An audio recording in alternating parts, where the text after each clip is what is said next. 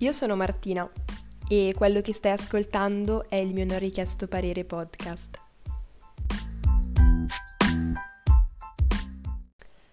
Se non lo rendi pubblico non è successo realmente. Mi capita spesso di riflettere su questo concetto e ci sono ritornata proprio in questi giorni. Non so quante famiglie, spero molte, abbiano l'abitudine di cenare in concomitanza del telegiornale e fare di esso e delle notizie che trasmette degli input di conversazione. Non so, è una situazione che almeno a me ricorda molto casa e che abbino alla routine della mia famiglia. Intorno al tavolo cominciano dei veri e propri dibattiti riguardo le questioni di cronaca che vengono mano a mano raccontate e quelle di queste ultime settimane mi hanno portato alla stesura di questa puntata perché mi hanno mosso qualcosa, hanno scatenato in me una riflessione e ora sento di doverla condividere. I fatti di cronaca in questione sono ambientati il primo a Manduria, nella provincia di Taranto, dove un pensionato di circa 66 anni è morto dopo essere stato per giorni aggredito, torturato, rapinato e deriso da una baby gang di ragazzini tra i 16 e i 18 anni che filmavano le aggressioni per poi renderle virali tra le chat dei loro conoscenti e amici, ma nonostante la viralità che tali video avevano raggiunto, nessuno ha mai denunciato i fatti accaduti. La seconda vicenda è molto più fresca, molto più recente. I protagonisti sono due ragazzi nel modenese che hanno documentato in preda all'esaltazione e all'adrenalina un loro viaggio in auto a più di 200 km orari, pubblicando un video diretta su Facebook ostentando la loro vita spericolata. Peccato che poco dopo si sono schiantati e sono morti, non in seguito allo schianto, ma perché eh, scendendo dall'auto distrutta sono stati investiti. Un altro caso un po' meno recente riguarda due uomini che a Viterbo hanno stuprato e violentato una 36enne e hanno filmato l'accaduto con il cellulare. Questi, come tante altre notizie, hanno un denominatore comune, il fatto di dover registrare l'accaduto a riprova della sua veridicità, come una vera e propria testimonianza. Mi piacerebbe arrivare a capire cosa si cela dietro tale esigenza, perché documentare e condividere stralci di vita anche quando sono illegali ed estremi. Secondo ancora una volta il mio non richiesto parere, alla base c'è l'egocentrismo, l'adrenalina, la volontà di riguardarsi compiere quegli atti per autocompiacersi del fatto che ci si è riusciti, perché altrimenti se non avessimo prove nessuno ci crederebbe. Però non credo che questa sia la risposta più corretta e ortodossa alla domanda del perché le persone condividono contenuti con i loro amici o sui social.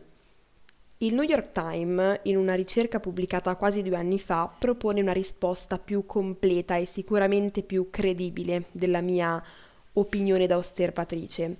Alcuni psicologi sostengono che l'atto del condividere è un bisogno che appartiene ai livelli più alti della scala dei bisogni giornalieri. Il bisogno di accaparrarsi stima non è nuovo all'essere umano, ma negli ultimi decenni è cambiato il mezzo con cui questo bisogno viene estinto. La stessa ricerca va anche oltre e individua le cinque principali motivazioni che portano alla condivisione Ora ve le elenco ma, eh, e le provo a commentare, ma sono già consapevole del fatto che rappresentino degli esempi di motivazioni sane che eh, non rientrano nei fattori stimolanti che hanno portato ehm, i protagonisti dei fatti di cronaca eh, di cui parlavamo prima a eh, ostentare tramite video e contenuti online i loro reati. La prima motivazione che descrive il New York Times è che condividiamo sui social per far conoscere ad altri contenuti divertenti e interessanti. Non so Rick, mi sembra falso, non voglio dire che il New York Times sia inattendibile, ma mi sembra strano che alla base di questa motivazione ci sia l'altruismo del tipico animatore di villaggio turistico che vuole dispensare risate e sana ignoranza nell'internet. Però, se lo dice il New York Times, noi ci fidiamo. Un altro motivo che ci spinge alla condivisione online è per definire un'immagine di noi stessi agli occhi degli altri, una sorta di sono quello che condivido, mi metto in vetrina e la merce che espongo è ciò che voglio far credere di essere, sperando che qualcuno mi metta nel carrello e mi porti a casa. La terza motivazione è che condividiamo per alimentare relazioni con persone con cui altrimenti si rischierebbe di perdere i rapporti. La tipica risposta democristiana alla domanda scusa perché usi i social? No, sai, sono un buon modo per tenermi in contatto con alcuni miei vecchi compagni di classe delle medie di cui non me ne può fregare di meno. Un'altra motivazione trovata dal New York Times è che condividiamo sui social per sentirci parte del mondo e per parteciparvi più attivamente. Trovo triste il fatto che per sentirsi realmente cittadini del mondo e attivi nel concreto nell'epoca moderna, bisogna esporsi a tal punto e adattarsi ai ritmi di condivisione che la società ci impone. Ma ormai penso sia un'attitudine intrinseca nella cultura umana e nel retaggio culturale, un po' come quella fossetta, quella conca sul fianco del mignolo che non fa altro che evidenziare quanto lo smartphone ci abbia alienato al punto di mutarci eh, anche a livello fisico. L'ultima motivazione ehm, per il quale condividiamo contenuti online o con i nostri amici sui social è per supportare cause e movimenti che ci, che ci stanno a cuore, che riteniamo importanti. Vero, alla base del concetto di social network c'è l'obiettivo di aggregare in comunità e in tribù con gli stessi interessi, così da poter trovare con più facilità eh, i propri simili. Quindi queste, secondo fonti attendibili, sono le motivazioni che spingono a condividere sui social stralci di vita quotidiana. Ma al di là delle motivazioni, che possono essere quale più, quale meno legate al buon senso, un altro aspetto da toccare quando si affronta un discorso del genere riguarda la viralità che poi tali contenuti riescono a raggiungere. Questa è clamorosa Sfido chiunque a rispondere negativamente quando gli si chiede se ha mai ricevuto video virali riguardanti risse, atti di bullismo o donne nel bel mezzo di atti sessuali.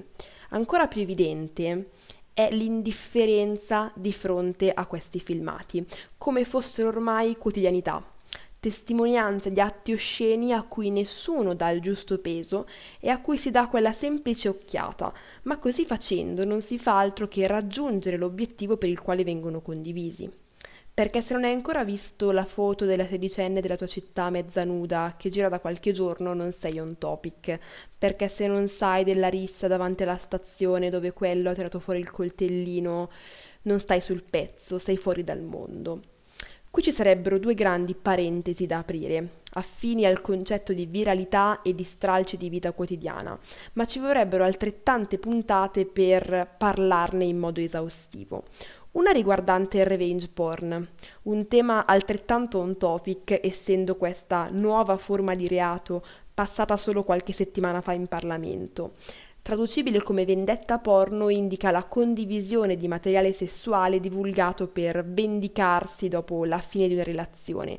Solitamente la pubblicazione avviene con lo scopo di umiliare la persona coinvolta e protagonista dei video, delle foto, comunque dei contenuti hot.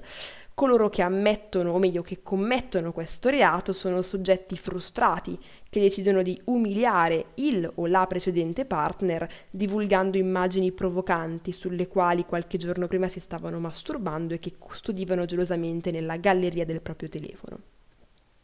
La seconda parentesi, che è molto più difficile da analizzare, riguarda le origini di tali motivi, che spingono alla condivisione e che portano al videotestimonianza della realtà sempre più spesso dimentichiamo che quelli che teniamo giornalmente tra le mani non sono altro che la scatola nera della nostra vita e sappiamo benissimo che nel momento in cui filmiamo, fotografiamo qualcosa che ci riguarda e che testimonia che eravamo a quella data ora a fare quella determinata cosa in quel determinato luogo, non possiamo più negare di averlo fatto.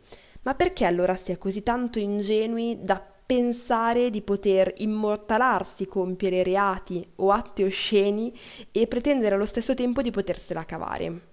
è una continua contrapposizione, è controverso il rapporto che c'è tra ego e rinnego. L'esigenza di voler condividere è una continua contrapposizione. Ma io mi chiedo cosa è scattato, qual è il nesso logico che ha portato a quell'evoluzione? Dalla scelta di condividere la foto del piatto del ristorante su Instagram alla condivisione con i propri amici di un video in cui si maltratta un anziano per strada. Non riesco a capire qual è il nesso logico che collega questa evoluzione che abbiamo avuto nell'atteggiamento di utilizzare i social o comunque di condividere contenuti online. Siamo dipendenti dall'accettazione altrui. Posso dire di essere stato in quel luogo solo se ho foto che lo dimostrano, posso dire di essere stato a quel concerto solo se ho postato a riguardo, posso dire di essere stato con quella ragazza solo se ho sue foto nuda. Non so, c'è tanta contraddizione, andiamo a toccare un tasto anche fin troppo grande per le mie capacità oratorie, per il tipo di impronta che voglio dare a questo podcast. È un tema troppo grande da sviscerare in pochi minuti, andrebbe approfondito in maniera minuziosa per non cadere nel banale. Le mie parole non possono bastare a descrivere quanto questo tema mi interessi, ma quanto allo stesso tempo sia annodato c'è da preoccuparsi perché per quanto i social rappresentino una fonte di opportunità nascondono anche un sacco di controindicazioni e non siamo forniti di foglietto illustrativo quando cominciamo a farne uso. La dipendenza che tali strumenti stanno provocando è da tenere in considerazione in un discorso come quello che sto, che stiamo facendo. Non voglio pensare sia normale avere l'esigenza di testimoniare atti del genere, che poi benvengano questi video se li si vede dal lato della giustizia, perché se tali persone non avessero la malata esigenza di immortalare tali reati, le indagini non si concluderebbero in modo così lineare. Ed è anche in questo che è palpabile la controversia e la contraddizione che sta alla base di questo fenomeno. Nel momento in cui ho cominciato questa puntata ero convinta che sarei riuscita a dire la mia. Non è un tema facile, è un tema così grande, così imponente, così delicato e ricco di sfumature che rischia di essere trattato con superficialità o con troppa pesantezza, aspetti che non voglio siano accostati a questo mio progetto. Quindi concludo questa puntata più che con una mia frase riassuntiva finale, con la speranza e l'augurio di aver dato spunti di riflessione sul tema, a voi che avete appunto avuto la pazienza di ascoltarmi fino ad adesso. Devo ammettere che il flusso di coscienza mi è un po' scivolato tra le mani. Ci sarebbero così tante parentesi da aprire che i pochi minuti che mi concedo non basterebbero. Spero che a qualcuno venga la voglia di aprirle, queste parentesi, e di condividerle con me.